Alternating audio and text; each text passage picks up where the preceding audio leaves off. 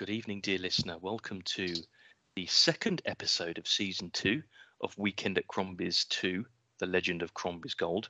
We are deep diving into seven of Rob Reiner's most famous films.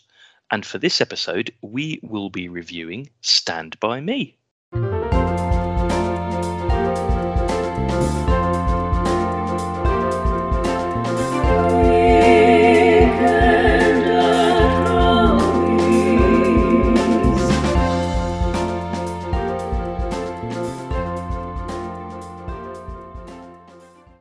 Welcome, dear listener, to Weekend at Crombie's 2, The Legend of Crombie's Gold, Season 2, Rob Reiner's 7. My name is Hugh. Do you think Mighty Mouse could beat up Superman? And uh, my name is Dr. James Evans, Esquire. Mayor Gordy barfed on his wife's tits. oh dear. I had to, I had to. In fairness, it's very hard to pick a line from this movie that doesn't have uh, some kind of cussing in it. So there, there goes that. There goes our family rating, and let's. well, you know off- what? Screw, screw. Screw it. Yes. Screw it, yeah, screw the, them. The lid's coming off now. Um, Well, this is this is almost this is Weekend at Crombie's after dark, isn't it? exactly. We, we we are we are channeling twelve-year-old boys here. Uh, but Anyway, let's let- move on. so, Cut so let's move bit on. So uh, the the uh, the theme the theme of this is um is of course the seven great films of Rob Reiner, and we're taking them should, we, in. should we just go through a list again, just so that um, the listeners can be reminded?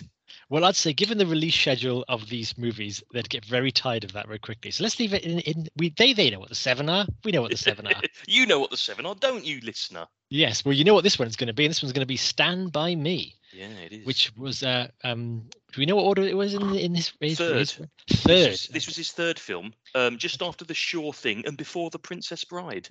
Okay, interesting, interesting crossovers in in, in casting and uh, production definitely. for this. Um, lots to dig into, and because there's so much to dig into, and it's a relatively straightforward story, we hope to to rattle through it. I say this with all tension. We hope Yeah. to rattle through it fairly quickly so we can get our teeth into it. The only Um, thing I would say is that, yeah, the film is short, and at 86 minutes, there is a very Oh, real possibility that thi- this podcast will be longer than the film. Did it win any awards? Did it like get an Academy Awards? And if it was not, what- nominated. It Nominated. was nominated for two, I think. Oh, one for best adapted screenplay and one for best director. Ah, interesting. Okay, There we so, go. got Rob Reiner off on off on the, the blocks then. So um, it's uh, it was 1986 made, and it's Yeah. uh, it's a coming of age story. Um, It is. It's a Stephen King book, isn't it? Called The Body, a Stephen, novella. Stephen King novella. Yeah. Um, Yeah. I, I tell you what, again, he apparently said again. We'll come to the uh, probably the analysis. It was one of his favorite adaptations of his of his work.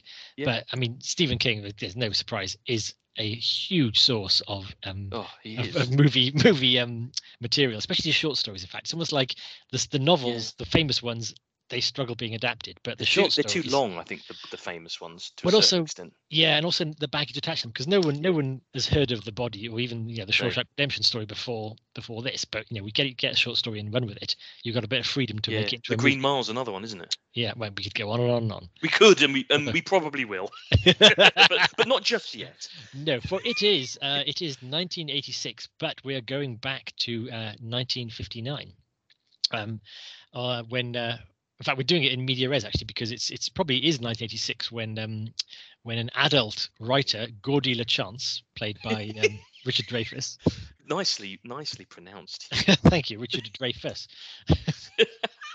Uh, has uh, has just received news or read an article about a man who was stabbed to death in a restaurant, um, and it turns out that man was um, Chris Chambers, his childhood friend, which Played by uh, River Phoenix. Played by yes, uh, we will um, we'll come to the, what the young actors played like, but obviously you know the uh, we fade back into the mists of time into uh, summer 1959 when um, Gordy and his friend Chris, along with uh, his two other friends Teddy and Vern, so we'll say um, they're basically they're there for the best of friends. So um, All very Gordy, different, though, aren't they? They're all. Some might say they're archetypes. incredibly so. We'll come into the, the theme the themes of this later, but uh, so we have uh, Gordy played by we'll say a young. Everyone's a young, a young Wil Yeah. Wheaton. Um, Yep. Chris played by uh, River Phoenix. Uh, so um, Wil Wheaton is Gordy. He's you can tell he's the writer. He's the the scrawny, sensitive friend. Um, Yeah, his He's best a friend. thinker, isn't he? Yeah, and his his best friend is Chris Chambers, who's River Phoenix, who already again looks like a kind of a, a junior um, Marlon Brando. He's got his uh, his t-shirt with the does, doesn't he? cigarettes tucked yeah. in his sleeve. First scene is is Brando esque, isn't it? When he's So, in yeah. the um he's in the treehouse. Yeah. Oh no, yeah. Brando escorts. Um, who's the other one? Who's uh, James Dean? Um, Yes, definitely. Yeah. So uh, uh, he's he's kind of the, the the definitely the unspoken leader of the gang. Um, then we've got the other two hangers on. Uh, Teddy, played by Corey Feldman, um, who was Mm. already something of a child star. Um, Yeah, I suppose he's been in Goonies that year as well. Yeah, yeah. Um, he's uh, basically the uh, the oddball. Um, he's uh, he's what is it? He's uh, he's. Better to him. He's got issues. He's uh, his, He d- yeah, he has issues with his dad. His dad seems- his dad seems to- violent. his dad seems to have been a war veteran who's got like um, PTSD issues, Yeah. which he's brought out on on young Teddy, who seems to have picked up a lot of these issues as well. Um, One of the first. One of the first at Normandy.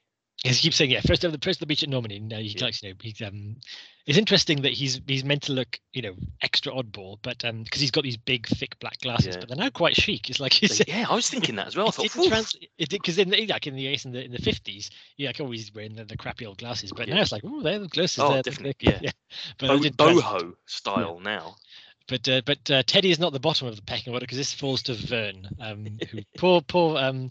I, it, it would be wrong to call him a fat kid because he's barely fat. He's just a little bit Oh, chubby. he's, he's got he's got baby fat, hasn't he? He's just yeah, chubby. yeah, sort of- yeah. Um, but he's he's known as the fat friend. He's again he's the he's the one they all make fun of, put upon. Um, he's ever so overexcited. He's just glad to be part of the group. Um, played by Jerry O'Connell, who we we can just mention now. Um, long bottomed up, quite uh, quite dramatically. Very much so. Yeah, I found I couldn't put my finger on um, who he was, and then I, I, I looked up the actor. Yeah. On the "Oh, on the arm on the arm of model and actress Rebecca Romijn. Yeah, well there we go. You know, look from go, from caterpillars do birth Butterflies. butterflies. That'll do, won't it? Yeah, you can put that on a tea towel. from caterpillars birth butterflies. But either, either way, we've got our we've got our little gang of of ne'er Got a quartet, haven't we? I've got a quartet, and it's it's it's com- they live in again a small town in Oregon. Um, it's Called kind of Castle Rock. called Castle Rock, which again gave name to the famous production studio after that. But it's it's it's very much boys and adventure. They live in a in a treehouse, literally a literal treehouse you'd imagine, you know, like Charlie. They don't live in a treehouse. They don't live in it. It's the gang. The gang's Yeah. hideout is a treehouse, and it's a lovely treehouse. It's not just a, a crappy. Oh, it's tree. beautiful, isn't it? It's- yeah. yeah. It's and it's, you know, they're they're playing cards and upturned milk cart, carton, Yeah. and they're smoking their little cigarettes, and they're they're, they're cussing up a storm and all this kind of stuff. So it's a it's but Vern races in um, with news uh, that um, as he was hiding under his house looking for a jar of pennies, which is this this film It's not lovely- as odd as it sounds. He buried a jar of pennies under his house um, so he could build do a treasure map to find him. But his mum threw the treasure map away. So now he's got a jar of pennies in there somewhere. Yeah. And they cut to a shot of him under the house with a million holes and him scrabbling away like a woodchuck trying to find his pennies. Um, and I think the because Richard Dreyfuss is narrating over this every now and again to give us a bit of context. Mm. And something like you, it- you'd laugh if it wasn't so tragic. Um, but uh, Vern, while he's under the house, has overheard his elder brother, who's uh, who's a member of a much tougher gang. The uh, Cobras. the Cobras, proper, proper tough guys now, led Yeah. by Kiefer Sutherland, who's ace, uh, Yeah. and got some um, bad hombres. Like you know, they're 17 and they smoke even worse cigarettes. yeah, they- they smoke even more cigarettes. They, have, they have like a flick knife between them. It's like, oh, we don't mess with the Cobras. Um, but the uh, It's that very 1980s um, family film kind of look, isn't it? Bad guy look. yeah, yeah, we can definitely, yeah, we can definitely come into the, the aesthetics of this. But anyway, uh, a couple of members of the gang, including Vern's brother, had, were they were boosted in a car, and they came upon um, a, a body of a young boy who got hit by a train, um, and they're kind of debating: can should we call the police? Should we, you know, reveal his whereabouts? Um, I think they're mostly concerned about it would get them famous rather than doing the decent thing of, of giving this boy a, a proper burial. There But, isn't um, really a reason why they don't tell the police, though. I mean, The- other the- than other than they're in a gang, so I Well, suppose the- it's probably not ration- great, is it? the rationale they're giving is that the only way they could have reached the location is in Oh, a yeah. car, and they'd stolen the car. Yes, Um, that's it. So that's it. We, we can't. So they sway to the secrecy. Um, but Vern's heard about this, so they reckon if they if they get there first, they can be in the papers. Um, so that's the plan. They they basically tell their respective parents they're all going camping, and they reckon they can get there in a couple of days, find the body, be heroes, Um, and that's the plan. They they go and get all their stuff. Vern even brings a comb, um, so they can they can comb their So they hair. can comb their hair. So they don't, they don't bring any food. That's an issue halfway on the journey. No one brings food. Actually, it's complete. The four boys would completely do this. Is that Yeah. you- yeah? Again, without doing gender stereotypes, if there'd been a girl in the gang, she would have remembered food. But the boys, Yeah. they Well, the there'd have been more organisation happening, wouldn't there? Yeah, You know, instead of it would have still been a shambles, but it would have been slightly less of a shambles. Yeah. Um, so they uh, also we as as they're all- 30 miles, though, isn't it? They've got to walk. Well, that's thirty miles as a twelve-year-old reckons it. It could be Oh, yeah. And it's like you know, it's like I've been walking for miles. Mind you, it's it's a journey that's supposed to be made in about again a day and a half. So it's a it's a long old trek. And again, having just made fun of the twelve-year-olds, if I'd been part of that group, I'd have been sat down the train tracks after about Oh. half an hour. It's like I'm knackered. I can't do any more. There's also no way I would have camped outside in the Oof. night, just randomly. No, Yeah. hell no. No Yeah, way. but But this that, is- you know, this- is the the late 50s, isn't it? Yeah, so exciting. Saying kids, the kids were so free then they could just go out and camp Yeah. and they could smoke cigarettes and uh, and if one of them got run over by a train, that's just Well, the cost you of know, doing business, isn't it? Um, because they say, oh, we, kids used to play it all day, all night. It's like, yeah, but some of them got run over by trains. So, you know, it's a, a, yeah. a shorter leash isn't always a bad thing. Yeah, and you know, like there was like chronic emphysema because like everybody smoked four packets of cigarettes a day and started at the age of eleven. So you know, it's not all good. That's true. Although, again, we will we will say uh, in in defence of Rob Reiner, um, a, a rabid anti-smoker, um, he he insisted all the cigarettes in the film were made of cabbage leaves. Really? so they tasted so disgusting that none of the boys could. A, it was nicotine, and B, no one could possibly enjoy smoking them. Yeah, it didn't really work for River Phoenix though in the end, did it? or indeed Corey Feldman. Well, you know, Rob Reiner's not their mother. No, he, I suppose he isn't, is he? um, but so where were we? So they're, they're making their trek now. And we actually do, as they're all preparing for their journey, we get some insight. Like I say, we say Teddy um, has issues with his father, who um, actually burned his ear off at some point, which is um, dr- drastic. Um, again, uh, Chris uh, Chambers uh, with Phoenix. Again, he's he's from a, a bad neighborhood. Basically, he's like a, oh, that Chambers kid. Um, Yeah. So he's clearly got a bad name. And indeed, um, even Gor- young Gordy, he's uh, his he comes from what you call a decent home, but it's very traumatized because his elder brother, um, Denny, um, I think was killed the, the year earlier. Um, Yeah, played by John Cusack. Played by John Cusack, who um, and it, Denny we can give it is the apple of everyone's eye. He's he's Yeah. varsity The football. football, yeah, footballer, isn't he? Football hero, and he's, Yeah. he's he's confident. He's lovely to his younger brother. He's not a bad thing about Denny. Um, No. There's even flashbacks with me. He gives him his lucky cap, and he gives, sepia tinted, isn't it? Absolutely, because yeah, when, when they're all at dinner and you know the uh, the father is like you know praising Denny and you know denigrating Gordy. Why can't you be more like Denny? Yeah. Um, Denny's first to his defense, saying, "I loved your story, Gordy. You should write. You're you're so good at this kind of stuff." So God bless dead Denny because he can't put a foot wrong. but of course, ha- being now dead, um, his parents are traumatized, and basically Gordy describes as the samurai didn't exist. And his father is totally like you know um. He doesn't actually say why couldn't it be you. That's that's all in Gordy's head, but it's all like why can't you make nice friends like your brother could? Why don't you play football yeah. like a normal boy, etc. Um, so the boys are quite happy to get away for a couple of days. Actually, none of them so they got particularly nice home lives. So um, off they go on their journey. Um, the first impediment, I think there's, there's a little thrill where a train's coming along, and um, and Teddy is convinced he can face it down. And, he basically I don't stands. know. My um, my, um, my experiences of large metallic vehicles is that you probably aren't going to win. yeah, yeah, I'd say train versus pedestrian. Train wins nine times out of ten. What the name- Where's what's the tenth time? Well, the tenth time is what happens here was when Chris leaps on the Oh, tracks true, and drags true. Teddy free. Um, Teddy was convinced. gonna he- like paralysed or something for the tenth time. Teddy was convinced he could have he could have jumped out in time, but yeah, they have a big argument. The boys are constantly squabbling. There is there's um there's no discernible pecking order, even though Chris is probably the most alpha of the group. Um, they are they are you know a complete shambles. Yeah. Um, again, constantly deriding each other. Again, um, the the narrator um you know says you know the the the mark of a good person is to to insult the other person's mother in as many offensive and gratuitous ways as possible. Uh, and they, they continue doing this. Um they do then find out half the journey that no one brought any food. So they have to camp out in a in a local scrapyard while um gordy is sent off to town with something like two dollars and 37 cents to buy their provisions Yeah, which gets Ver, Vern contributes seven cents. Because he hasn't found his penny jar. Yeah. um, so yeah, again, okay, also again, he buys some again. I can't denigrate a twelve year old, but he buys like um he buys Yeah. bottles of Coke. Like if you if you had that, if you could, you know, you were on a, a two day journey. Water. He, yeah, he, well they got water from the pump. Water's okay, but you, Well, then just use spend if you've got water, spend it on food. yeah. So he buys Coke. he, he buys four bottles of, of uh, Coca Cola, and then he um buys some bur- burger buns, and then just buys raw meat. Yeah. That they're gonna, which they do can have a cookout later, but you carry around raw meat in a paper bag in your backpack. It's like, Ugh. all right, emphysema may not be the thing that gets you after all. the shopkeeper doesn't question it either. I know. Again, well, again, it's a quite nice moment with the shopkeeper. Not nice, but it's quite revealing. Again, the shopkeeper's like, "Oh, I remember your brother Denny. Um, Yeah. He was a great football player. You play football." And again, Gordy is kind of just paralyzed by this whole thing. He, he's he's a bit introverted, and he just doesn't know how to deal with Yeah. Um, and so he doesn't know how to deal with again the, the grief of his brother or people reminding him of it. Um, So he says, "I don't." He says, "Um, no, I don't." And then the guy says, "What do you do?" yeah, I don't do anything. don't know. Don't do anything. Yeah.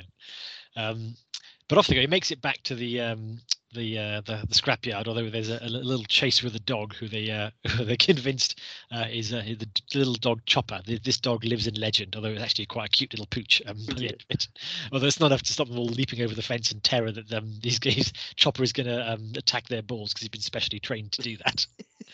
um, but off they off they go on their hike, continuing, um, and they uh, they they camp out, cooking their their burger meat, hopefully to perfection. Uh, and then Gordy again, Gordy tells the the story. He again, Gordy is good at making up stories. He, he's very much like a proto Stephen King, um, and, Yeah. and tells. Well, this- Stephen King did say that this was very autobiographical. yeah, yeah, it's amazing they managed to get it into Oregon rather than Maine. Um, I think that Yeah, I imagine the original isn't was it? Yeah. set in Maine. um, but uh, yeah, so the uh, he tells a story of again this uh, this large boy who got his revenge on the whole town by eating a piting contest uh, and and inducing mass vomiting amongst everybody. It's such a weird segue, isn't it? It is, um, but and, and the it's also, it's also told in visuals, so you get Yeah, to see is. the Barf-o-rama, which is so over the top too. It's it's straight from Yeah. the imagination of a boy. It's not Yeah. because it's not a true story. It's it's a it's a fairy tale story. Um, and uh, as as kind of the, hours draw in and they kind of they're keeping watch for werewolves. Uh, it's the first where they kind of um For werewolves. were there werewolves there? So It's Stephen just King. wolves. Stephen surely. King. It could be werewolves. I guess. Yeah.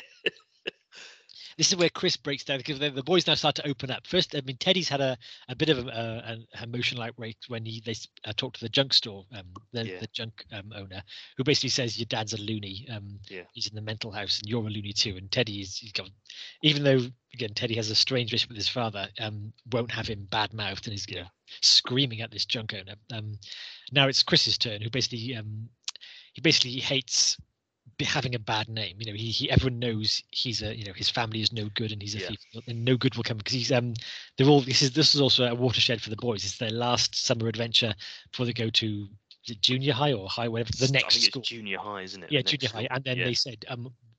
Chris, uh, Chris, uh, Vern, and Teddy will go into like you know, metalworking class, Yeah. and Gordy will get college applications because he can make something of himself. But things don't change, do they? All these years later, it's the same at school. You, you do woodwork. You're a thicko, aren't you? Do you know what? I'd have, I'd have loved to learn a bit of woodwork now. as, I- as I Yeah, stare at my yeah, shelves. now it's Now. great because all the people that did woodwork, they're you know in their massive houses because everyone needs carpentry. Yeah, and electricians and plumbers. Yeah, and no, nobody needs you know middle management planners. For God's sake, do they? They Oh, need cruel plumbers and carpenters. Yeah. Ugh. What is it you do again, James? I'm not a carpenter. Um, so there we are. So, uh, but yeah, Chris is basically um, he's he's tired of, of, of having the bad name. He's even recalling an occasion where he stole milk money at school, then returned it, but the teacher then re-stole the money and never and, and, ga- and knew that Chris would take the blame and everyone would Yeah. believe her. Um, so again, and actually. Chris breaks down and cries at this, and again, props to the scene of, River Phoenix because it's a great performance. He's uh, he, he, Oh, properly, yeah. he properly He- goes for it. Yeah. Um, But it just, I mean, it just goes to show of, of all of the four actors there, he he's he's got the chops, hasn't he? He's got There the acting chops. Whew. Oh yeah, I mean we um we can jump into it right now. There is yeah, of- of the four of them, three are kind of child actors who are capable of delivering their lines and doing yeah. it, and one is an actor. I mean, Yeah, definitely. he is proper acting. He's a And- star, isn't he? Yeah, and head and shoulders above the rest. I mean, quite literally, right? He's he's, he's quite he's maybe he's a year or two Yeah. older than the other gang, Maybe. um, but he's certainly yeah more mature and able to deliver a real Yeah. performance. Uh, and so along they go again, continuing um, the next day, eating berries now because, of course, they only had enough burger meat for one meal. How these? he? Maybe it's a different time. You could get by on so little. Uh, they have if they fall into a pond, they get covered in leeches, yeah, they Um, do, don't they? uh, and and they they trek on. Um, in the meantime, of course, uh, the the Mhm. tough gang of cobras, um, in between um, smashing up um, mailboxes and and carving the cobras. Kind of real skin. low level crime. Yeah, well, they're giving you would imagine, you know, from a Yeah. from a from a rural town, just you know, gi- smashing up letterboxes. I they're giving each other cobra tattoos by obviously scraping on their, their Oh, yeah, shoulders do. with razors, which you got to think blood poisoning will take care of the cobras in a couple of days anyway. You can't mean, do that. My knowledge, you don't get a tattoo by just using a razor blade. You need Well, do you ink know- as well. Well, no, if, you- if you like, if you rub it with dirt or whatever, I think it will, it will, it will. It's horrible. No, no, no. Maybe they have to keep on doing it every couple of days before it scabs over. It's grim. It is grim. Anyway, so they, um, the the two, uh, Vern's older brother and the other guy, after keeping silent for like I think uh, they said 36 hours or a new record, Yeah, um, yeah. they they get they they both They're independently now, just they? say, yeah, they say, I can tell you something, but you can't tell anyone else. Yeah. And, and actually, Keith Seven plays this so well. It's like you can tell me, I'll, I'll, I'll swear, no one, uh, no one will know. And as soon as he tells him, he goes, "Hey, gang, he's just told me this thing." Not a that just breezes through the breach of confidence, no worries at all. Um, and Ace is very much like that. He's a, a Keith Seven does a very good psychotic hood. I mean, he was Yeah. kind of similar in Lost Boys as well. Um, Almost the same role, really. they said again, Keith Sutherland's shtick. Um, again, this is he either plays uh, ordinary people in crazy situations or crazy people in ordinary situations. Um, yeah. okay. he's he's got that toggle. Yeah. Um, Yeah. and, and and therefore, um, so he's he, they now think um, they don't pretty much, pretty much care how the police know they find it. If they find the body first, they'll get their pictures in the paper. So they get in their cars and drive off to it. So uh, having cars, they arrive at the dead body, which indeed it is the the young dead body. Um, uh, at that same time, basically, find Ray. Brower is the young body. Then they find him. It's quite a Um, sad scene, I think. It's quite a sad scene, especially for Gordy, who kind of it all comes up now. Um, Yeah. the, the fact that the death of his brother and the Yeah. fact that he basically thinks his father hates him. Um, and this is the Wil Wheaton's turn for the emotive scene. It's It is. again not quite as strong, but it's it's very sad. you know, yeah. As you uh, say, that he's that he's a child actor who is able to emote, yeah, yeah. Um, and that's it's very- enough. it's very well. Again, it, it's again, it's it is quite nice. Um, you know, this these you know the four gang of toughs. They basically they're they're they're essentially clueless, and they they um they spend most of the time just running each other down or posturing or Yeah. puffing out their chests. But in these moments, they do their best to cover each other, and they're not very good at it, but they do their best. They, they Yeah. try and like put a hand on their shoulder and and look after each other. And I think that's kind of the the stand by me thing. But we'll come to that further, I guess, in the analysis, because then Ace and the gang arrive, and uh, and they're armed with a switchblade, Yeah. um, and they basically say. Um, Leave us the body, um, or stay here. We'll beat you up, and then you look. We'll get the body. yeah. um, So Chris, although Chris is not giving way, he um, despite the fact Ace says he's going to cut him up with his knife, um, he doesn't give way. But um, they've forgotten that Ace has brought his father's pistol. Ah, uh, yeah. They've had a bit of hijinks before. Again, how no one died earlier in this movie because they, they they got a pistol and they're like they pretend to shoot bad guys with it. You know, yeah. but it's and, um, loaded. yeah, he says it loaded. No, bang! Ah! Scream and run away. Um, but they do have a loaded gun. There's once again, twelve-year-old with a loaded gun. Yeah, So uh, mhm. uh, Gordy has this and points it at Ace. Um, and after a bit of kind of standoff, saying you're not going to shoot, uh, Gordy just looks him dead eye and calls him a dime, a cheap dime store hood. Yeah. Um, and who can face such language like that? so, so a, Ace, Ace. finally, Ace, Ace finally realizes he might indeed get shot over this. So they um they they go back, you know, threatening to beat them up later, which I think they do. You can't imagine they wouldn't. Um, they, they get a beating for it. Um, but the boys think that they wouldn't claim credit either, so they just make an anonymous phone call and, and trudge back to Castle Rock. Yeah, they do. Uh, and, and that was it. They, as the boys uh, arrive at their journey, they're all kind of um again. I think Vern's still a bit upbeat in terms of like, oh, I'll see you all at school. Yeah. Um, but basically, they, they they drift away in terms of disappearing from the. You know, they, they fade into the scene, but also they say, you know, years later they just didn't hang around with each other anymore. You know, when Vern married after high school, Teddy got into the army. Oh, Teddy got into jail after failing to get into the army. Um, but but he did stay close to Chris and Gordy stayed friends, and then Chris did manage to get into college, um, get it out, uh, Became a lawyer. Became a lawyer, but again, he tried to break up a fight in a restaurant because he's always a peacemaker, um, and got stabbed to death. Um, There you go. God, he ends he ends the film, doesn't he, with them. I never had any friends later on, like the ones I had when I was twelve. Jesus, does anyone? I mean, that Like- that is that is you could say that that's just the whole thing about the film, isn't it? That's Yeah. that's front and center the message of the Yeah. film. Oh well, that's such a Stephen Kingism as well. Yeah. That And- that that sentence, and also, um, no, I can't remember any anyone that I knew when I was twelve. This we'll, we'll come to this too in terms of the the, the, the plot, the, the the themes of it. I mean, twelve? No, I don't remember anybody. substitute substitute friends for action figures, and I'm Oh, right there. then- I then never had any action then figures maybe. later, like the ones I had when I was twelve. Jesus, does anyone? yeah, I'm on board with that. yeah, that's that's true, isn't it? Yeah, but Uh, not actual friends. But I will say, um, the fashions, the the kids smoking, the random yeah, violence, the yeah. kids S- the going anywhere, swearing. the swearing. Nothing dates this film more than the Yeah. computer he's typing on because it looks like the kind of thing you'd launch a missile with. It's it's just a it's the green It is, screen. isn't it? with Yeah, a it's from War light. Games. Yeah, it's like beep, beep, beep. so he's typing away. I mean, this because the idea is this guy's like a Stephen King professional writer. He's in a lovely house. He's got his kids of his own, and he's typing because he's a big writer. But it's like, I think you never wrote a novel on that, did you? What a barbaric age that was. and even when he Uh. turns it off, you know he's got an, like a, a five and a half inch disc floppy disk that he's had to put in there to save the save the. Uh, Well, I mean, the, the the only thing is that the um, somewhere in time, um, our previous film on, on Weekend at Crombie's, what was that? Late seventies. That would have been a typewriter. yeah. So Somehow you know, a typewriter doesn't feel as dated No, as it that doesn't, does computer, it? though. Yeah. yeah, you're right. Actually, there's something. There's something. The analog nature of things make them almost timeless, don't they? Yeah. But that, That's but- very true. yeah. It's like a record player doesn't feel old, does it? No, you you could know. put a record player on now. You think, oh, classy. Um, yeah, but you look at some of those old CD players, you think, oh no, what's Yeah. that all about? You're classy, yeah. you get one Well, of those like, yeah, you- you computers that he's play- typing on. Yeah, we still play board games. We still play, you know, Snakes and Ladders now. You think that's a board game, but you get out your Simple Simon. Like, what age are you from? Anyway, we drift a little bit, uh, but but that but that um, somehow how long, how long have we stretched out this journey? Well, half an hour. Only, that's not on- bad. that's not bad. Only a third of the actual length of the film. um, and so with that, uh, I think now the time is to to come and have a, a small soda pop and a large amount of uncooked meat.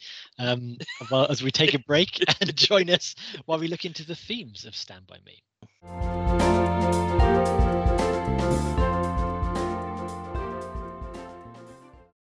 Welcome back, dear listener. We have um, thoroughly dissected the plot of um, Stand By Me. I've had a, a packet of um, Marlboro Lights. Um, in the meantime, Babybel. um, and uh, yeah, so this is the bit where we start. Oh, this is terrible. This is the bit you wouldn't get blooming. I don't know. I can't even think of someone who'd be really good at talking now. you, would- you wouldn't. You wouldn't get David Bellamy talking like that, would you? David Bellamy, He's the first person that popped in my head. famous raconteur David Bellamy. It's funny that David Bellamy was the first person that popped into my head. What's he doing in there? Maybe that's the galaxy talking. They've just given me that. They've David Bellamy. A bit David Bellamy. Mind you, I, I've never heard a word said against David Bellamy. No, certainly not in the last twenty years, given that he died a while Is he back. dead? Of course he is. He must be about 120. I, I ref, uh, again, you sent me to Google now. He must be dead. Yeah. He, oh, he died in 2019. There you go. Yeah. Not that long ago. 86. But ah, I he is love. David Bellamy. Yeah. Anyway, this isn't the this isn't the David Bellamy appreciation podcast. That's season three. It? Would you like yeah, to lead us in, or would you, have you given up hope? No, that's fine. um, welcome back, dear listener. Um, I've puffed on a, a pack of Marlboro Lights, and um, we're ready to deep dive a little bit more into Stand By Me and the films of Rob Reiner. Um, given that this is indeed Weekend at Crombie's 2, The Legend of Crombie's Gold, the Rob Reiner 7. Um, so, I mean, Hugh, do you want to kick off? Anything you wanted to say about the um, the film itself before maybe we, we go into Rob Reiner a little bit? Okay. Uh, yeah, the film itself. I mean, this is is almost self-evident, but I'm going to say anyway. Um, is it uh, Yeah, well, I hope you are because this is So the, the- podcast. the it? 1980s were a Oh. time of incredible nostalgia for the 1950s. They were, and of, and of course Yeah. it's it's a kind of a truism that everything works in cycles because of course by the time that you're you're old enough to control the movie. By the time you're you're, Yeah. you're writers and directors, you remember the time. So now you know the um again the 90s were terribly reminiscent of the 70s. You know we're now Yeah. terribly reminiscent of the 80s and this kind. So we we, we we flash back to different things, but somehow it felt a lot more. The connection between the 80s and the 50s felt a lot more visceral. I mean, maybe because that generation of filmmakers all seem to come up as one or something like that. I- mean, I get there's a bit of nostalgia now, and if you're going to be nostalgic about anything these days, it'll probably be about the 80s, something like that. But Yeah. you know, the, the the 80s were seeped in the 50s. It was I, you know what? I I think that there's. I, I agree with you. I, I Yeah. do. The 80s was seeped in the 50s, and it seemed it seemed to be very, very seeped in the 50s. But the I wonder that- Years. You had uh, yeah. Oh, yeah. you had Happy like Days. Back, to the Future. Well, Back to the Future was literally about someone from the 80s going back to the 50s. That's what I mean. That is that's that's that is like pure, undiluted nostalgia, isn't it? yeah, yeah. That's what that is. But I, I also wonder whether there's a bit of nostalgia in our thinking there as well, because the 80s were was the decade where my my film burgeoning love really emerged. Um, that's a terrible sentence, but it's it's Yeah. it's the de- it's the decade where I formed my uh, my first memories are from the 80s. My my initial views w- were probably formed in the 80s. You know, films that I watched in the 80s are indelibly you know inked into my memory, as it were. Um, much more so than the 90s or the 2000s. The 80s are the that's the decade of the films that they're my first films almost. Yeah. And so if I'm watching films from the 80s and they're predominantly nostalgic about the 50s, I'm probably thinking that there's something about there's something extra special about the 50s Yeah. that the 80s has kind of tapped into. So it, it kind of it extends into the future.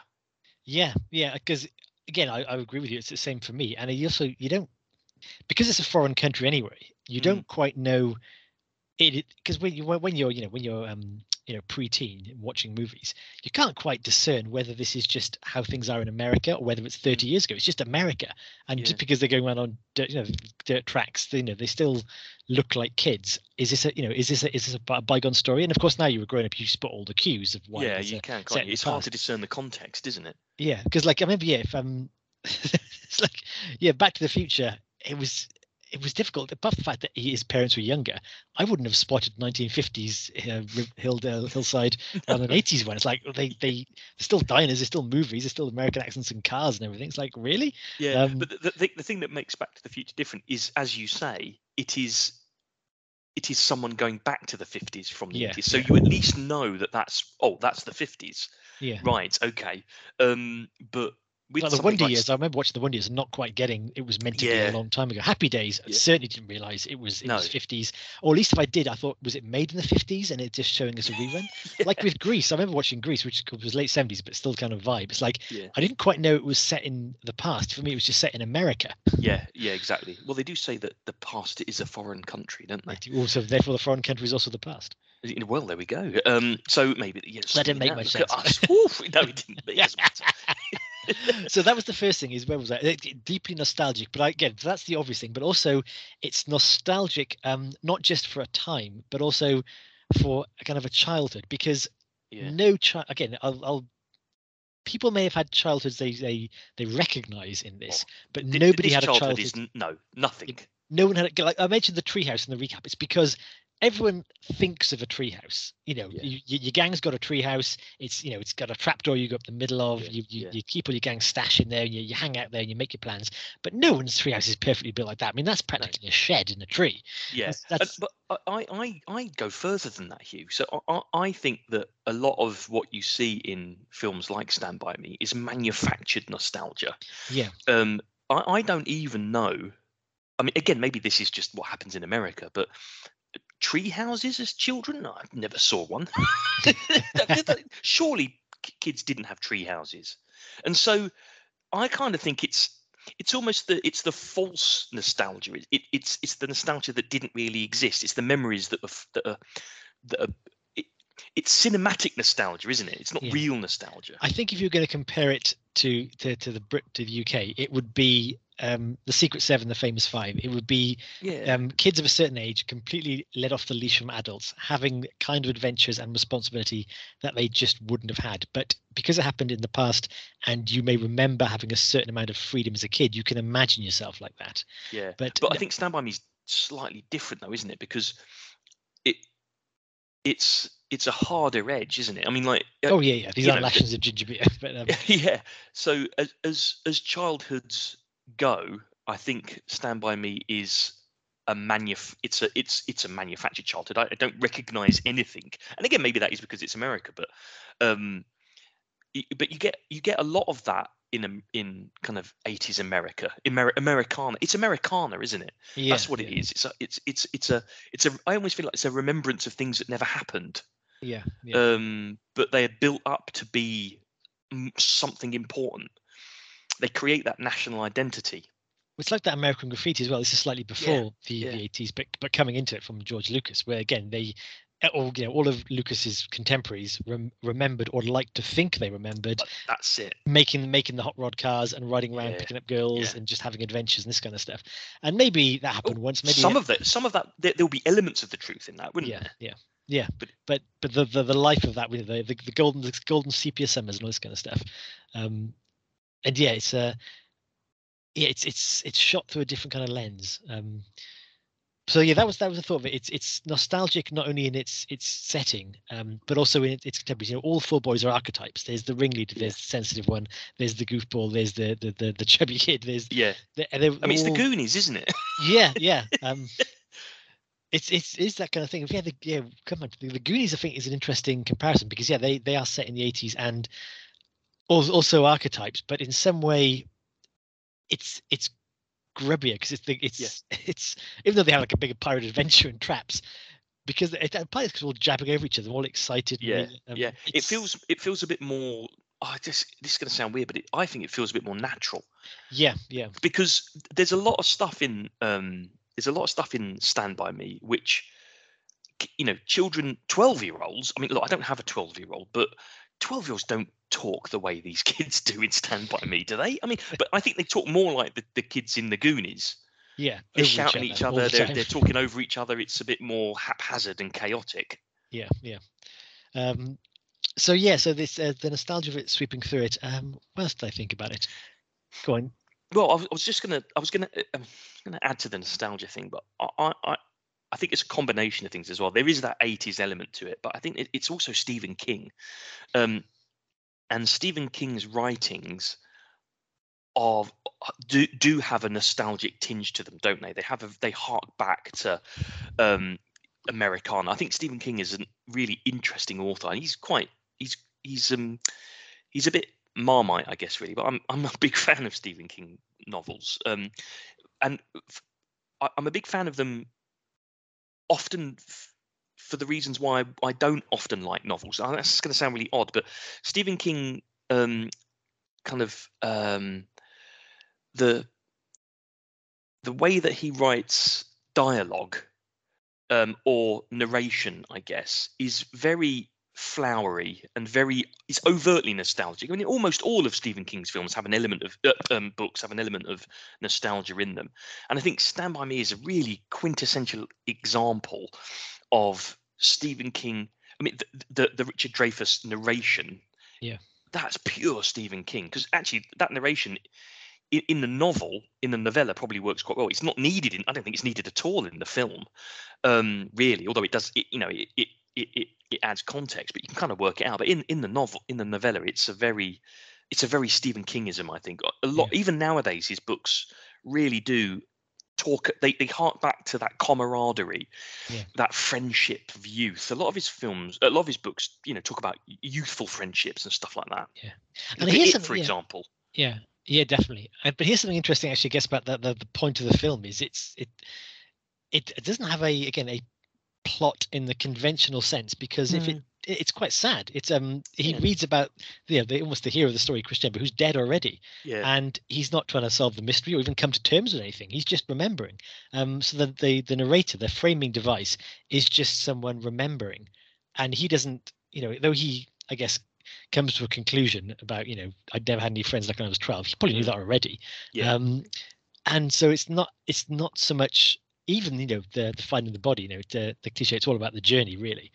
It's um the whole thing is a look into their characters and and their experiences at that moment in time, which is unusual for again any kind of film for for a very successful film to just frame it on essentially you know four characters, four kids, yeah, four, four kids. kids. as well. Yeah. Um, And a basically lot of doing nothing. Yeah, they, yeah. they, well, they, they, they get chased by a dog. They get leeches. They have a bit of a scuffle, and that's about it. yeah, it's a, it's kind of like um, it, it's a, it's a, I suppose it's a, it's a bildungsroman. Was it bildungsroman? Is that what it is? Oh, the, yeah, the yeah, kind yeah. Of, yeah, it's it's that kind of um, it's a coming of age story, but it's also a journey. It's a literal journey, isn't it? You know, it's it's it's that kind of n- Nordic view of of how you tell stories, which is the metaphorical journey and the literal journey take place at the same time. But the journey, as you say, is the thing that's mo- is the most important thing, not the destination in that context. Yeah. Um, I- yeah, i- it's and I, I, you know, maybe kind of a little bit harsh on on the film when I was watching it because I was thinking, well, kids don't talk like this, and you know, this kind of stuff wouldn't happen, etc., etc. But but it's kind of not the point, is it?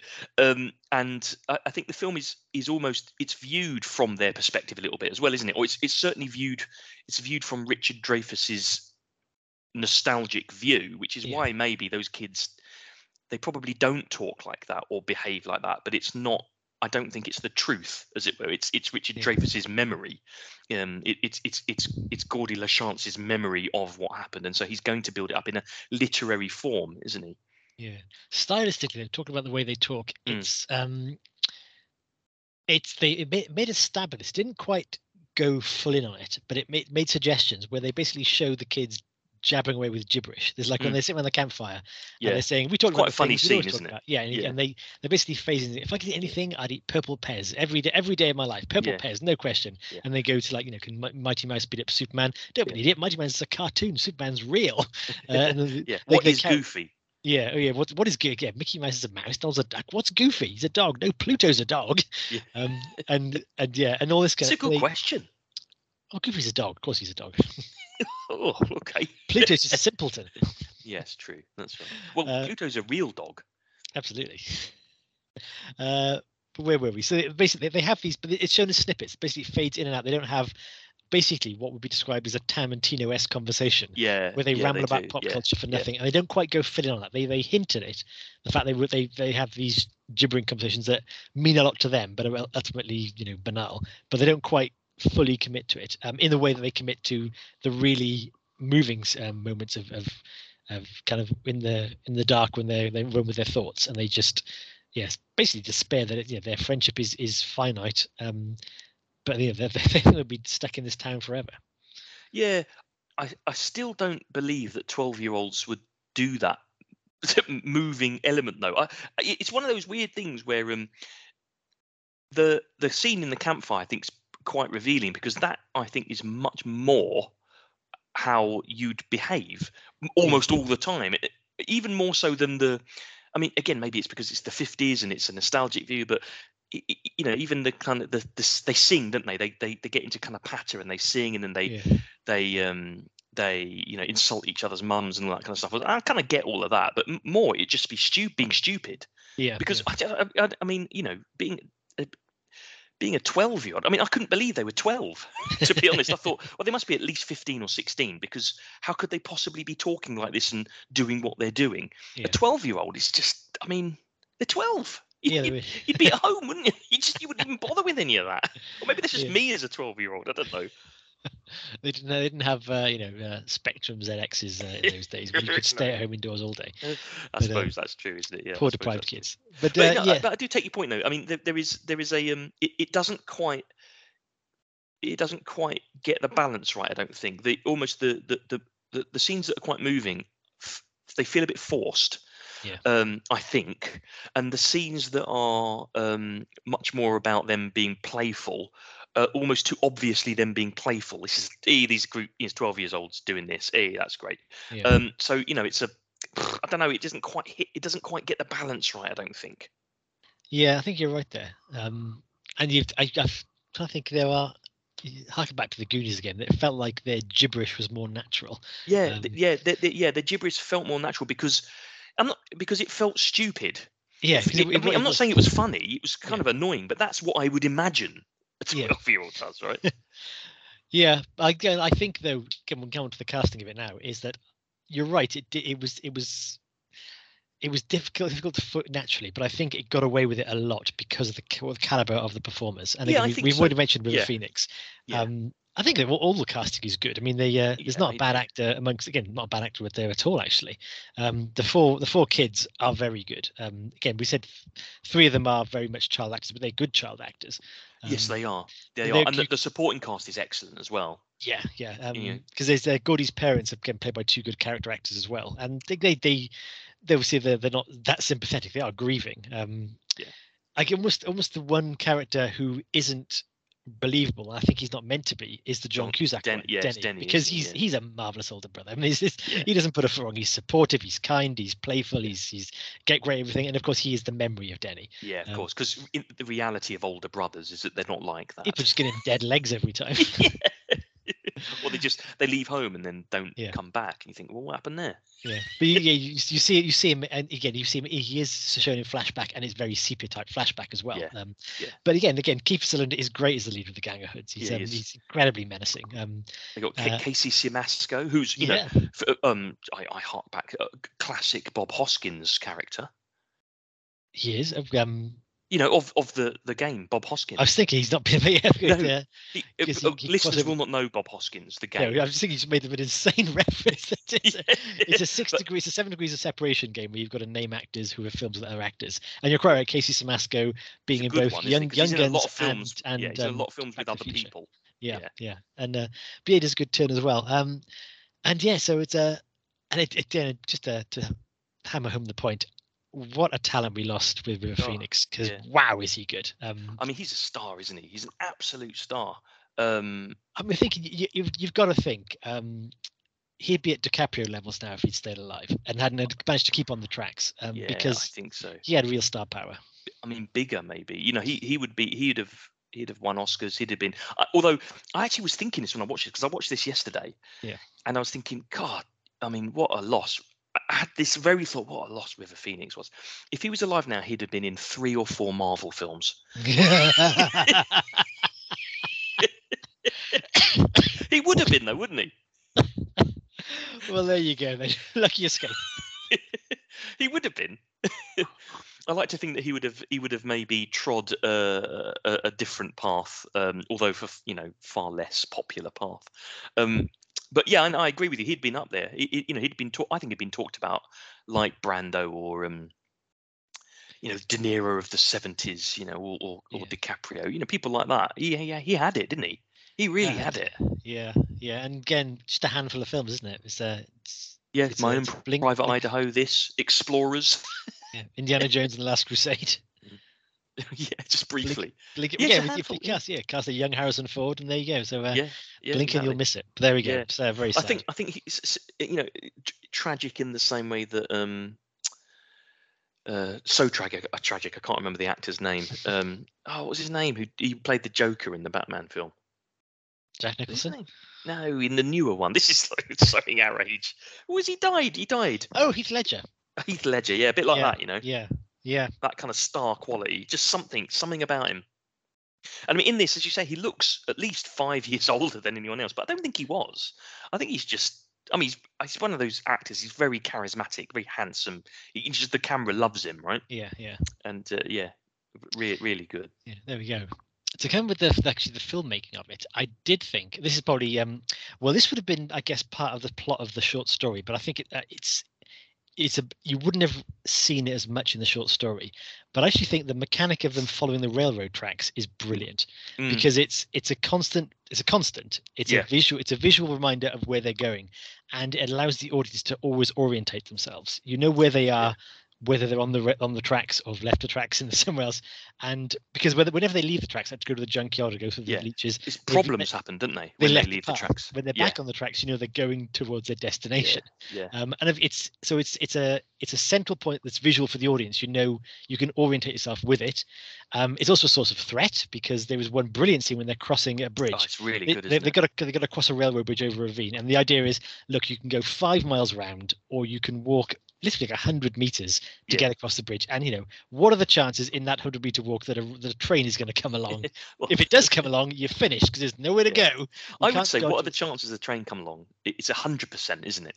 Because otherwise, it's a really boring scene that they've set up for nothing. but it's very tense because of course It is. because if it was me and I thought and, and you know if you thought okay when I mean I probably would risk death to avoid five miles you know it's five miles but um but if it was me you'd think you just pelt over that bridge and not Oh, you would back. even walk. but there's there's slats beneath it is is the river because it's a tall Yeah. bridge as well so there's there's danger all around and I probably would have chose the Vern method of going over on hands and knees. I think I would have had to have. Yeah. Of course, he drops his comb. my comb Yeah. um, and then of course again um, mind you if I wouldn't have had Gordo's patience because uh, what happens is that uh, that um, Chris and Chris You'd and Teddy him over, Chris you? and Teddy get across the, the bridge quite safely. They're few, they're not far from the edge. Um, but yeah, Gordo is stuck behind Werner's hands and knees. And train or no train, I'd have been sick of that. Just yeah. You'd, you- you- he'd have been over over the edge, wouldn't he? yeah, You'd like have thrown him. Yeah, yeah, he enjoyed his comb in the in, the- in the briny. Um, but yeah, uh, sure enough, yeah, the train does come, and there, there's a bit of CGI in there, not CGI, blue screen probably. It's, Oh no, it was um, it, yeah, I can't remember what it was actually, but they um, it wasn't blue screen or CGI. It was like they used mirrors. okay, Um, yeah. literally they used mirrors to make it look like um the the train was closer than it was. Yes, it was a real train, and again, it, yeah. Yeah, in the nature of yeah. practical effects, it was a real train coming Yeah. for them. It took them a again- week to film it as well. Oh, did they? Um, yeah, I did. I did hear that they they looked genuinely upset because um, Rob Reiner was shouting at them to look more upset. I think. well he he he he he'd um he told them that because they'd filmed it five or six times. Yeah.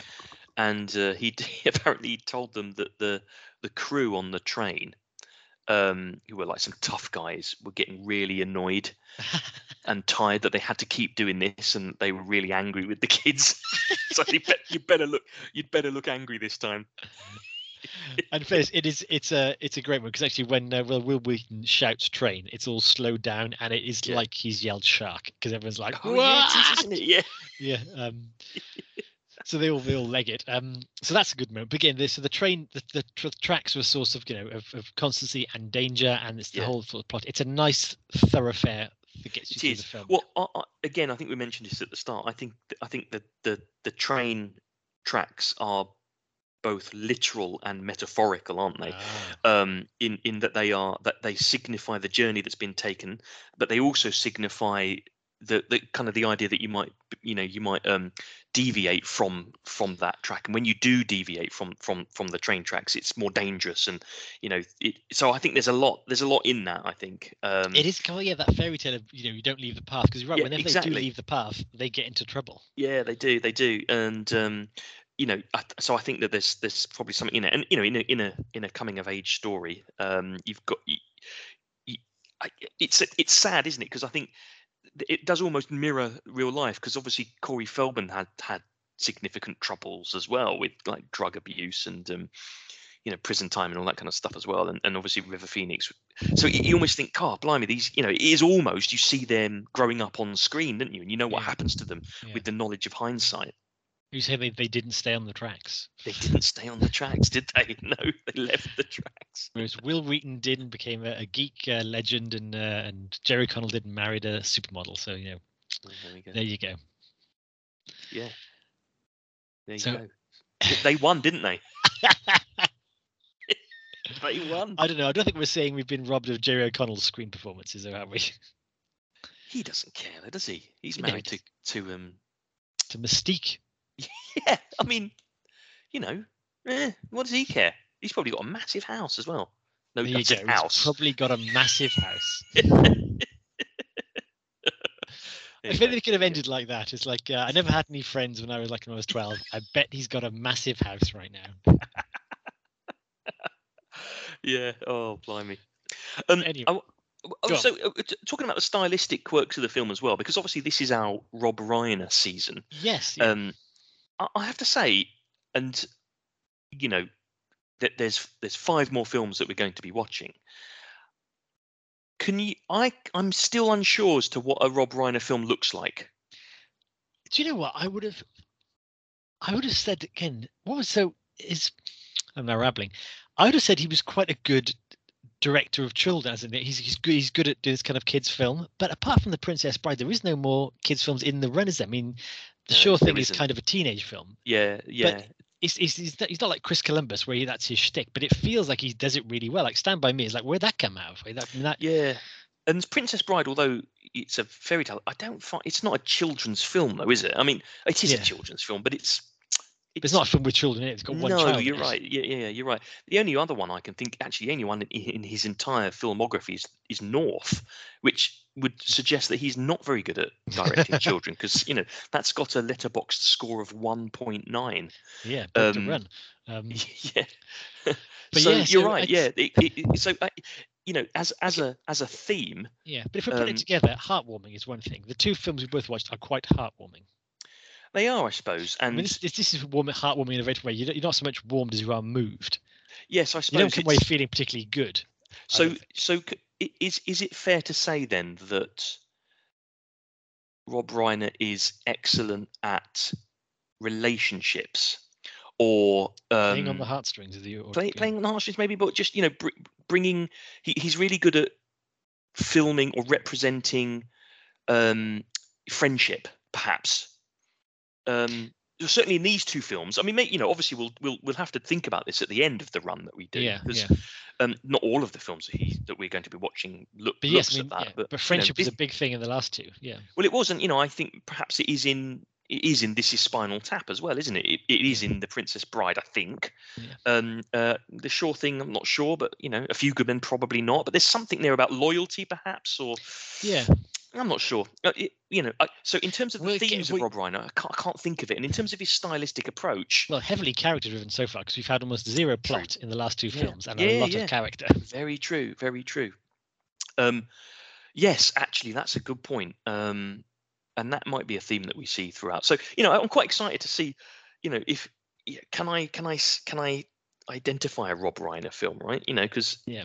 again, you know, we've mentioned it before, but this is Spinal Tap, The Sure Thing, Stand by Me, The Princess Bride, When Harry Met Sally, Misery, A Few Good Men. That's a hell of a run. Yes. That's a hell of a run, isn't it? it's incredible. And again, not a similar run. No, very different genres in there. And let's not forget, he didn't have six or seven films before This Is Spinal Tap to get himself, you know, work. Spinal Tap was his first film. That was it. Yeah. yeah. So this is his first seven films. remarkable. It is remarkable, isn't it? It's absolutely remarkable. Um, and Stand By Me, um, as I think it's not as well known now. Well, it is. It is a well-known film, but I don't think it's as well known as, say, certainly not as well known as When Harry Met Sally or The Princess Bride or even or You Spinal think? Tap. Actually, Uh, yeah, I, I don't dunno. know. Do I- you I- not? Maybe it doesn't. think, It doesn't sit in my kind of consciousness as much. I mean, well, it was very popular at the time, made a massive amount of money. It was hugely successful. Yes, Um, fifty-seven million dollars, fifty-two million dollars off a seven million dollar Yeah. budget. Yeah, so that's that's one thing. Um, but I think it's obviously not as big as the Shawshank Redemption, but I think it has that same cachet. Those who've seen it will tell others about it and will carry it with them. It's like, oh, yeah, I that- really like this movie. Yeah, that's pro- you're probably right. I there, think it, I think it means a lot to people who it means a lot to. Oh yes, a really good phrase actually. Um, and it it's it must be re. It's I suppose it's one of those films that that's rewatched Yes, a lot, yeah, and yeah. and maybe that you know that is a that's a signifier of of um, Rob Reiner's career, isn't it? Because those seven, or maybe the Sure Thing not quite as much, but my the reason why I'm fully um fully knowledgeable about the Sure Thing is that um growing up it was m- my sister's favorite film. Ah, so sh- you know she has seen that film so many times. She's a little bit older than me so mid 80s she would have been a teenager. Yeah. and that that was just oh my god john cusack in that and that film absolutely you know I've, I've just burnt seared into my consciousness the sure thing is. Um and she still bangs on about it now um oh god it's, it's ridiculous Maybe she'd be but- our third listener. That'd be exciting. yeah, well, maybe it would, yeah. Um, but you're right. I mean, this is Spinal Tap is a, a solid rewatcher, isn't it? Yeah, Stand yeah. by Me, you know, you'd rewatch that a lot. Princess Bride is a solid. Remember when Harry Met Sally? And people have, you know, how many times have you seen that film? Like 10, Yep, 11, yeah. probably something like that, right? i mean, even Misery. I wouldn't say it's a particularly commercial film, but it's a. It's when I've everyone. It's, it's it's and you're unlikely not to have seen it if you're into those kind of movies. And I think you're probably unlikely to have only seen it once, really. It's, it's one of those films. If it's on the TV, I'll probably watch it. Oh, yeah, it's, yeah. You know, it's that kind of film, isn't it? Few Good Men has got some. You know, it's just known. So he seems to watch eminently rewatch. He seems to make eminently rewatchable films. So there is something Well, that's the in there. definition of a classic, isn't it? Something that continues it to, is, to, isn't to, to pleasure on upon every watch. I suppose it is, isn't it? And yet he isn't. Um, he's not considered an an auteur, though, is he? He's not a. You know, he's not your Martin Scorsese or your or your your um, you know, your Stanley Kubrick. I mean, I suppose it's it's maybe unfortunate that he's making films that are perhaps slightly smaller scale. You know, Stand by Me is a small. It's a small scale film, isn't it? Yeah, it's a, But but it's done well. yeah, it's it's yeah, it's interesting. It's it's you know? yeah, it's an interesting one. Yeah, because they're all good films. They're, again, we've we've been watching them, they're all good films, Mm.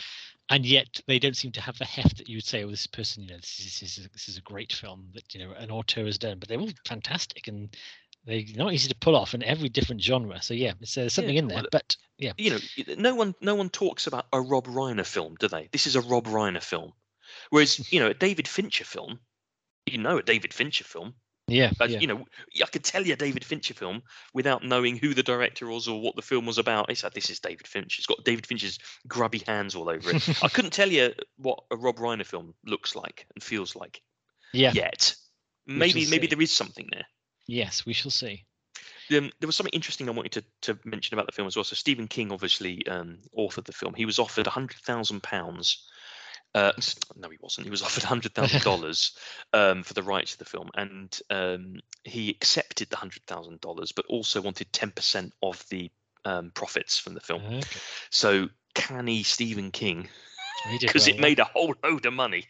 Well, again, not well. I'm sure he was pleasure, uh, pleased by the profits, but also again, I think he was shaking when the um the film was shown because it it, it had captured it so well.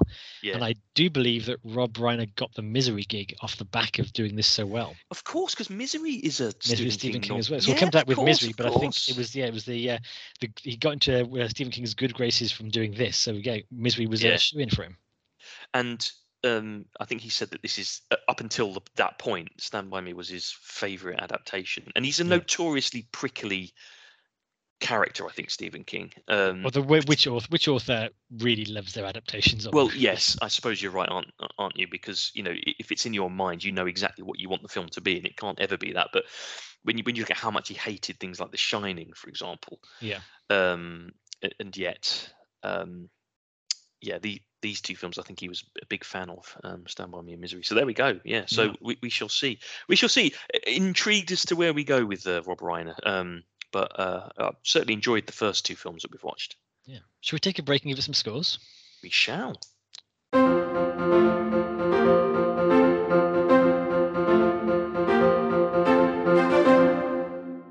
There's something to be said about a film that is less than 90 minutes long as well.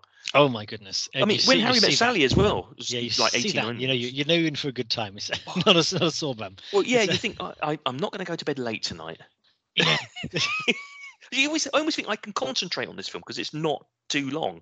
This is what I was discussing the other day actually when we put it on. Was thinking it's um how come in a movie industry where everything is being you know I don't want to diss it too much because I still enjoy movies but you know modernized and and Mm. commoditized to to be honed down to the most economical thing. Why are they allowing movies to be long? Surely a ninety-minute movie you'll churn it around the the theater quicker, get them in and out. I completely agree, and yeah, I, I I, don't I understand why, find they- it why bizarre. to happen because I mean No, I, I, I mean, it's obviously it's easier to make a longer movie in the same way it's easier to long, write a longer letter. It takes craft to hone something Yeah, down into a shorter yeah. form, and to I- do it in ninety minutes. I, I'm with, I'm with you. I, I, you know, I think, and, and that's not to say that I don't enjoy long films, right? You know, Yeah. but um, a good 90 minute film is almost it's a work of art Yeah, yeah. because you, you've you're in and out, and in that time you have to connect with the characters, understand the plot, think about where the movie's headed, have an emotional connection um, to the film, and and yeah, all in 90 minutes. I think it's. I suppose it, it, it- yeah, it's a it's a real craft. It's a real work of art. I don't know, how, you know, that's that for me feels harder than making a three-hour film. My pet theory is that because, as I understand it, the movie industry works by the the studios get money from the ticket sales, but the cinemas make their money from the concessions. So Mm. someone in an audience for three hours is going to eat more popcorn. Are they though? Because I mean, I don't- I don't. Yeah, well, that might be the case, but when I'm in the cinema, Yeah. when I'm in watching the film, Yeah. I'm there. I say I'm not leaving the, the Yeah. seat. Uh, me, me too. As but I think we might be we might be outliers. I think people stock up. I think they sell a lot of popcorn. That's the way I suppose that's go true. Yeah. business. yeah. They want the big gulps of of, uh, of soda and the big popcorn, and I think that is what keeps the cinemas going. I think they don't make a lot of money off ticket sales. Um, they Mm. make the money off all the periphery. So I think keep them in their seats longer. It probably it helps the cinema more because if a ninety minute film, you don't need to eat anything. You're in and out. But you know, at least you Yeah, want. but you still would though. I still think you would have some popcorn. So I mean, like it, with a ninety-minute film, you could say if you could get six of them in in a, in a day. Yeah. But you could only get three three-hour films in. Yeah. Well, anyway, I don't know. Who well, knows? yeah, maybe, maybe it's just poor filmmaking and no one's calling them in check because you know the uh, the, the three hour movies will win the Oscars or whatever. But I think yeah, They do. and- Well, the, it's the epic. They're considered epics, aren't they? And epics are they tap into the human the human condition, don't they? But I don't know. If you could, if you could, if you can likes tap, finish at 90 if you if you can tap into the human condition in ninety minutes, Yeah. that's a more impressive feat in in my mind. Yeah, a book isn't better because it's twice as big. well, nothing is. No. He book- says. if- He says gratefully. He says. He says ho- hopingly. but if football matches don't last three hours and they're inherently better. No, nothing is. Nothing is. Nothing's necessarily better longer. It's- yeah, it's it's. Where I don't know. Yeah. But anyway, We're going to give some scores. yeah. Let's give some scores on the doors. Okay, would you like to begin? I will. Yeah. So this this might. I mean, I think we've we've talked quite quite openly and and um, positively about Stand by Me. Yeah. Um, and this might sound a bit odd, but I, I although it, there's a lot going on in it that I really enjoyed, I was I I was left a little bit um thinking what what's all the fuss about to a certain extent. I have seen Stand by Me a few times, but not for a long, long, long, long, long time. And um, I, I, I I wonder whether the the nostalgia of a film like Stand by Me has worn off a little bit in my youthful watching of the film, as it were. Um, and now I'm seeing the film slightly differently, and I'm seeing the I'm seeing it from a more kind of adult perspective. And I don't know that the that things didn't quite hold together. Having said that, having said that, um, it is iconic, I guess, as a film, um, and that can't be denied. It has a very strong, you know, central performances, particularly from River Phoenix, and um,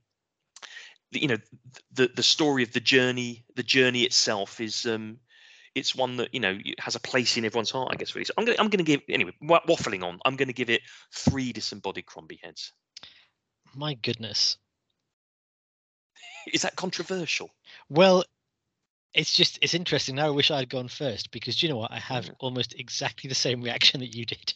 Really? Honestly, and uh, this is this is terrible. I feel because I feel like you know um, the episode of uh, of uh, Seinfeld where Elaine doesn't like the English patient, and everyone's like, "What do you mean you don't like the English patient? I'm going to watch it again." And she's a pariah for not liking. Because I feel awful for not clicking with it because yeah. this is this is a great favorite of my good lady, and she watched yeah. it again with me when we watched it and said it's still brilliant. And I was like, I'm not getting it. What what am I not getting? Um, yeah. What am I not? I felt that as well. I, yeah, and I think it might be because again, um, my wife having never been a twelve-year-old boy, maybe does, doesn't doesn't connect with what it was actually like. You, know, she, you you could ride off the emotions and the nostalgia and the feeling of it, whereas for me, it's like that's not true to me. I Yeah, I didn't have yeah, those yeah. friends. I never had that experience. No. I can see I, it, it doesn't ring true for me, and and yeah, I, I guess yeah, the nostalgia and and everything around it just wasn't enough for me, and I I again couldn't see what all the fuss was about, even though I really admired the, some of the performances. All the performances were great. Some of the best performances were really good. Yeah. It was well constructed. It was well well acted, and it was entertaining to get me through. But it's something I'd want to go back and revisit. I think it's three for me as well. I, I yeah. wrote it down three, so it's so strange that That is neither odd, one isn't of us it? connected. Yeah, and I I think I'm done with Stand by Me. You know, I mean, Yeah. and I mean, I don't mean that in a bad way because you're right. It, I I don't think it's a bad film. It's it's ostensibly, demonstrably a good film. Yeah. Um, and I can understand why it's really held in high esteem for people. I really can. I really can. Um, I, I just think it's, I think it's a, it's a version of nostalgia of a time that didn't really exist. Really Yeah. um, and because of that, it's a bit it's a bit contrived, and therefore the emotional impact isn't quite as strong as it could be. Um, you know. Yeah, I just didn't get the again the the central premise of Stand by Me of the, the Yeah. four friends having each other's back and and looking out for each other. I just thought, well, you're showing it to me, but I don't feel it. Yeah, uh, yeah, yeah. If you yeah, you need you can't just show it. Yeah. You can't just say that that this is the case. I have to believe it as well. Yeah. I think partly maybe there's a bit of saturation with films like Stand by Me as well because Stand by Me has influenced so many other films in the kind of cultural consciousness Yeah, right up until now. Even films, you know, uh, TV programs like Stranger Things. yeah. They're, I feel like they're the same type of thing, aren't they? So you know, Yeah, Stand Stra- Me. Stranger Things openly homage that they had a whole railroad track. Oh, did they? Yeah, it was Ah, right, like okay. we're we're doing the Stand by Me bit now. So Yeah. you're, you're quite right. Maybe it's been so saturated, it's it's gone through the looking glass and beyond now. So And it's hard to what- see it fresh. But Oddly, oddly, Hugh, I felt somewhat similar about when Harry met Sally as well. ah, really? Yeah, um, not quite to the same level, but you know, I have in the past given when Harry met Sally five. You know, I consider it an absolute stone Hmm. cold classic. Yeah. I think it's you know it it's still great, but it wasn't quite as good as I remember it. Maybe the central theme, because I can think of a few other films in the oeuvre where we might find the same thing. Maybe the central theme of Rob Reiner's films is they've been done to death, Or maybe, maybe he really was great at tapping into the z- the zeitgeist, and everyone copied him. and everyone copied him. Yeah. Yeah, yeah. Because I'm, I'm, I'm not, I won't name them, because we'll come to them when we come to them. Yeah, but I can think of a couple of films where we think, oh, I've seen that done a lot now. yeah, a lot, a lot. So And we'll see. We'll see. Often not as good. Yeah, But then by things that, that are done not as good, they almost taint the brand, didn't they? yeah, yeah. A little bit. Anyway, all good. So well, that we was are. thoroughly enjoyable, Hugh. Yes. So uh, one more marble Light straight after a meal. The best time for a smoke, as the uh, the twelve year old advised us. That's so weird. I mean, that if that doesn't tell you that it's an 80s film, I don't know what does. You know, 12 year old smoking, swearing. It's the 80s. It was a renegade decade for films, wasn't it? It is, but even with the swearing, you wouldn't have said it was a fifteen. It's rated fifteen. Um, Yeah. Well, there's Really? the odd. There's the odd. RoboCop fifteen or RoboCop's eighteen? Well, So it's, uh, Robert, I think Robocop's an 18. yeah, yeah. But um, yeah, I'd uh, that would that would be a twelve A at best now. You think? Yeah, easy. With, I don't. I think it would be a solid 15 now. What with all the ch- child smoking? Oh, actually, the And- smoke, the smoking probably worse than the the, the swearing. Yeah, yeah, and yeah, and there's the odd. Isn't there an? Isn't there an MF in it? it might have been. There might. In which been. case, that kind of almost that's de facto a 15. yeah. Although there's, a, there's also a cheap dime store hood. Would you think he'd really run out of good swears by now? yeah, come on, that's like if you're you going to face someone swear, down, yeah. If, if you've got a gun in the front of your arch enemy, you- you Bring don't- out the c word. yeah. That's if ever there's a time, it's then. And with that, we shall uh, we shall leave you to ponder um, what you would say to Kiefer Sutherland when he's got a switchblade at your face. Um, as we wish you. Uh, uh, well, we look forward to our next one. We don't know what it'll be because we're literally going off piece. We'll just pick at random the next of the seven films we're doing. We uh, we follow no chronology, but um, join us for the next one, or indeed join us for our, our main series. Um, the even less uh, listened to weekend at Crombie's when we got an exciting film coming up. But uh, until then, whatever time it may be, whatever whatever time you may be in, wish you a very happy and a very healthy weekend at Crombie's. Good evening, all. Weekend at Crombie's. I wouldn't last two minutes What in a war? in a war. Yeah, yeah, no, no. I mean, neither would I. In fairness, a lot of people don't. That- but That's that's why true. it's, it's why it's called a war. It's not. It's not a walk in the park with a slice of cake and a massage, is it? I could survive that. Walking in a park with a slice of cake and a massage. What kind of? Yeah. How do you think massages work? What kind of park is this? Yeah, could be MacArthur Park because someone left the cake out in the rain.